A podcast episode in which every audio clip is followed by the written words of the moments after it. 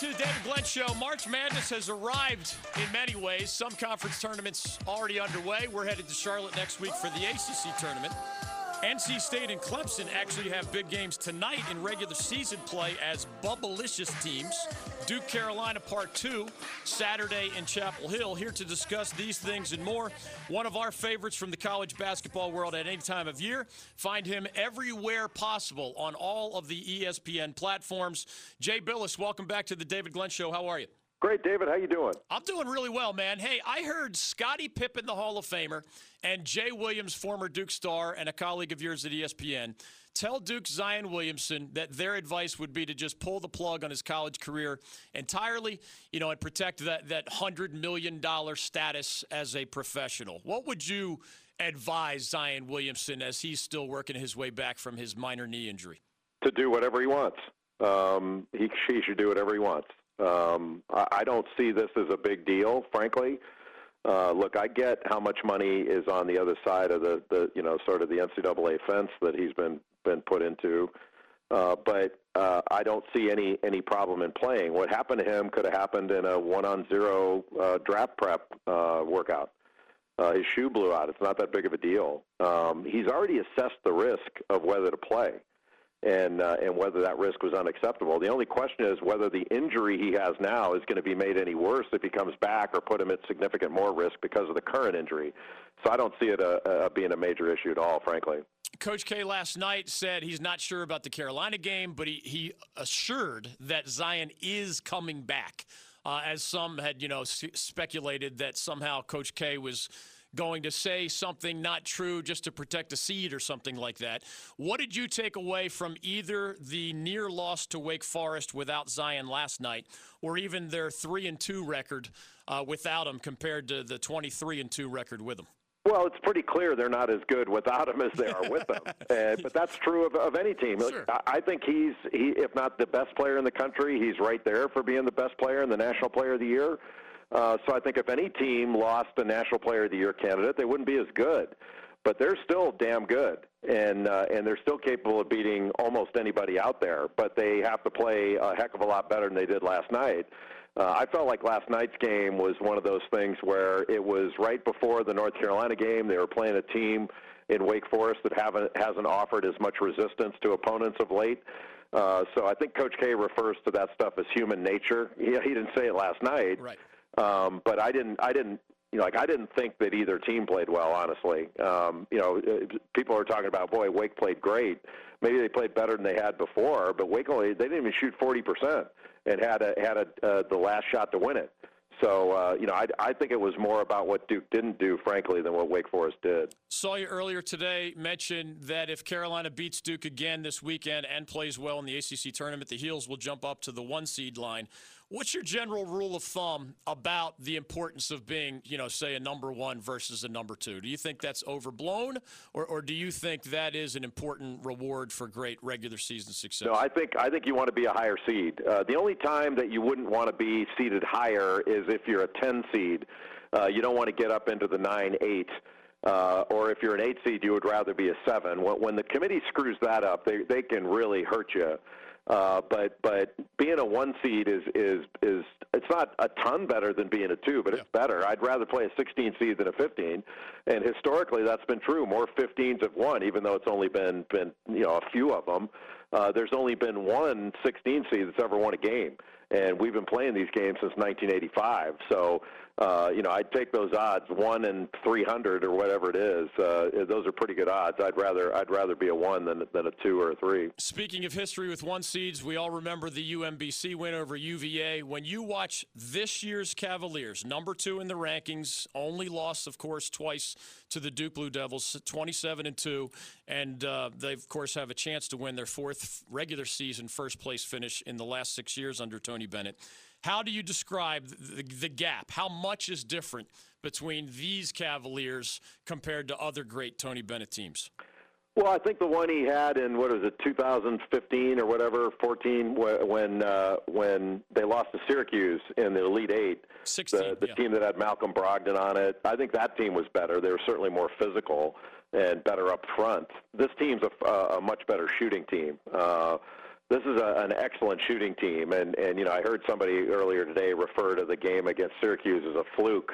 Um, maybe they're not going to shoot 18 to 25 from three uh, very often, but it was hardly a fluke.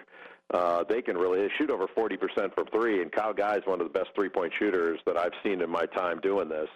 Uh, so he's legit. Ty Jerome's legit. Uh, DeAndre Hunter's a lottery pick. He's probably the best individual player uh, that Tony Bennett has had, and he's certainly going to be the highest draft pick. So they're, they're really good. What happened to them last year was uh, was just this crazy, bizarre happening and uh, and I don't I don't think it reflects upon um, upon them as a program, but that's the way our world is. You know, people are going to say, uh, you know, can't win the big one until they win the big one, and they're going to say can't get to the Final Four until they do it. Heck, Gonzaga got to one, they got to the final two years ago, and people are still saying they can't win. So uh, uh, let let them say what they're going to say. They just have to go out and play, and, and once they do it, then they, they won't have to listen to this anymore. Jay Bilas joining us. He's on Twitter at Jay Bilas. A lot of fun beyond basketball there. Catch him all over ESPN, of course, especially here during the month of March. Some of my colleagues are using Zion Williamson's five missed games as a reason not to vote him uh, National Player of the Year. I have a vote. He's going to be my National Player of the Year. I kind of lean on 23 and 2 with him and some of the best numbers in modern college basketball history, only 3 and 2 without him, and uh, almost losing at home to Wake Forest. To me, it kind of bolsters his candidacy. How, I don't know if you even place an official vote, but, but how many guys are even in that conversation as you see National Player of the Year? Just a few. It's just a handful of guys that are up there, and I think Zion Williamson has been the best player. I don't think it's unfair for people to say, hey, you know, if he's going to miss six, seven games or whatever it is, um, that that they may go in another direction. I think that's fair. Uh, I don't have a problem with that.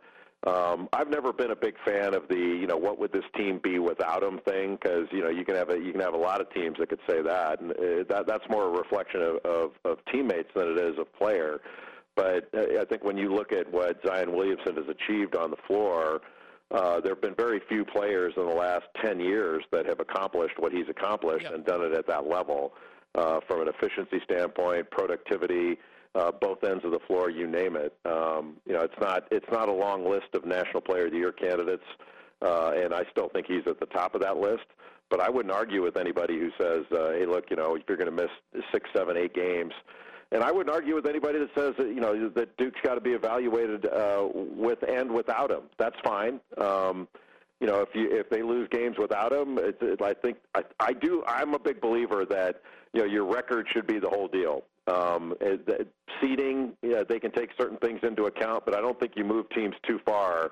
Uh, because otherwise, you got to take into account who you know. I, I don't devalue North Carolina's win because Zion Williamson wasn't in the game. Uh, so I don't know why I would I would somehow uh, undervalue the loss. Uh, uh, that that's that's something that I think everybody has to wrap their heads around in their own way. But I don't I don't like doing that. Starts getting a little crazy, right? You know, Virginia Tech won without Justin Robinson on a night that Duke lost without Zion Williamson. It gets you, you, you really get to splitting hairs. Uh, ACC Coach of the Year has a lot of good candidates this year.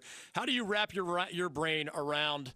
You know, I mean, I could argue that Tony Bennett, Mike Krzyzewski, Roy Williams, Buzz Williams, Chris Mack all had uh, jobs very well done this year. Heck, Leonard Hamilton, too. Does any jump out at you this year? No, I, I can think of, of no award that's more meaningless to me than Coach of the Year. Um, it, it, it, because the target moves all the time. Is it the best team, the coach of the best team, which I think should matter, or is it the the coach whose team exceeded expectations that the media put on them when the coaches say the media doesn't know what they're talking about right. anyway. so I, I, you know, the, the, the media is always wrong. So why would you use the media standard to determine whether they exceeded their expectations? I, I don't care about Coach of the Year awards at all. Um, you know, the coaches are rewarded by contracts and and all that stuff and halls of fame and and and you know coaches are the only ones that have wins. You never you never you never hear what player records are. It's always the coach's record um, so I don't I don't much care for for the coach of the year award and heck in the NBA the the only thing coach of the year means is you're going to get fired in a year. for much of this season you had six teams on your top tier. I know that goes back and forth a little bit. Who's on your top tier as we speak about a week and a half from selection Sunday? It's pretty much the same uh, with uh, with Gonzaga, you know, Duke, uh, Virginia, um, North Carolina's up there now, uh, so that's changed a little bit. Tennessee, Kentucky, and Michigan. Um, Michigan State kind of is on the fringe of that now, just because they've had so many injuries. So you have Joshua Langford out, Nick Ward just coming back, maybe, uh, and Kyle Ahrens looking like with that back injury could be out for the remainder of the year. They've just had too many injuries to make you feel comfortable that they're going to be the team in March that they they should be. And uh, I still think they're very capable. They'll probably wind up winning the league uh, after, especially after Purdue lost to Minnesota last night. Um, but but they're they're not the team that I expected. Uh, they're still very good, but uh, but but you know it's not like getting Zion Williamson back or something. They're not getting back what they lost. You have seen the Duke Carolina rivalry often celebrated as one of the best in all of American sports from the player perspective, from a coach's perspective, and of course, a lot of years now from an ESPN broadcaster's perspective. You'll be there once again at the Smith Center on Saturday night. Uh, what are some of your favorite memories? I know one of your catchphrases is this one always lives up to expectations and, and, and almost never disappoints. What about for you personally as a player, coach, or broadcaster? Well, I mean, it always delivers. I'll tell you that. I, I, I would. I don't know. That's a good question, Dave. I mean, I, I remember just you know playing in it, how intense it was. I mean, the, the you never forget sort of the first time uh, you won a game in that. We won in the ACC tournament when North Carolina was number one and had Michael Jordan, Sam Perkins, Brad Daugherty, Kenny Smith, all those guys. That sounds memorable. yeah, that was pretty memorable. Um, you know, remember the first time when I was a, uh, an assistant, uh, when I was a grad assistant at Duke uh, Duke was number one in '92 going into the Smith Center and uh, and lost, and Carolina stormed the Carolina fans stormed the floor, and that was the first time I remember uh, North Carolina storming the court in the rivalry, and you kind of thought, well, geez, this is different. Um, stuff like that. I mean, as a broadcaster, I, I can't think of any I don't remember. Um, yeah it's been a you know the four the four years that uh, that Tyler Hansbrough played and uh, never lost in Cameron and you know you had all these just incredible performances. And I, I don't think I'll ever forget the the performance that that Carolina had in uh, you know that game the other night where uh, a couple weeks ago where Zion Williamson blew his shoe out and you know, Cam Johnson was an All-American, and and uh, Luke Maye played his best game of the season. It was an extraordinary evening, and that's one I think everybody will remember for for decades. As we let you go, of course, big money is at stake uh, for TV partners, for coaches, for ads, and a lot of other people. You you ought to have like your own sarcasm emoji at Jay Bilas on Twitter for when you're asking, you know, I wonder if there's going to be enough money left over after you're talking about, you know, Jim Delaney's $20 million exit prize. Do NCAA officials like run in the other direction to avoid conversations with you, uh, given your criticism of that organization, or uh, you know, is it is it all business during during March Madness when they see you on a certain game? No, no, they're great. I mean, I've got uh, I've got tons of friends at the NCAA, and look, this is just discussion about policy. Yeah. Uh, it's the same as if we discussed whether we should change the the replay rule. I mean, you know, it's not that big of a deal, and they they don't care because they don't care about it because they're still roll that trains money trains rolling to the yeah. bank. So in March, nobody at the NCAA could be any happier because of the amount of money they're making and the attention they're getting and all that. And uh, you know, nobody's worried about policy then. But when it's time to discuss policy, um, you know, we, we need to discuss it, and and I, I do that. I, I just don't like. I think it's disingenuous to the point of being li- uh, liars when people suggest that that there's not enough money for the players. Of course there is. And when they say, well, very few programs make money, that's a lie, and they know it's a lie. And so, you know, I get I get sort of annoyed by that. And then when all these different things happen, you just kind of point out that, you know, they say sports are going to be cut if players make any anything. They said that with the stipend, and everything's great, and everybody's given the stipend. Uh, there's more than enough money for the players to share in this, and there's very there, there's no way that the NCAA can justify uh, the fact that athletes are the only people on the planet that are not allowed to, you know, sort of have the same economic rights in this enterprise.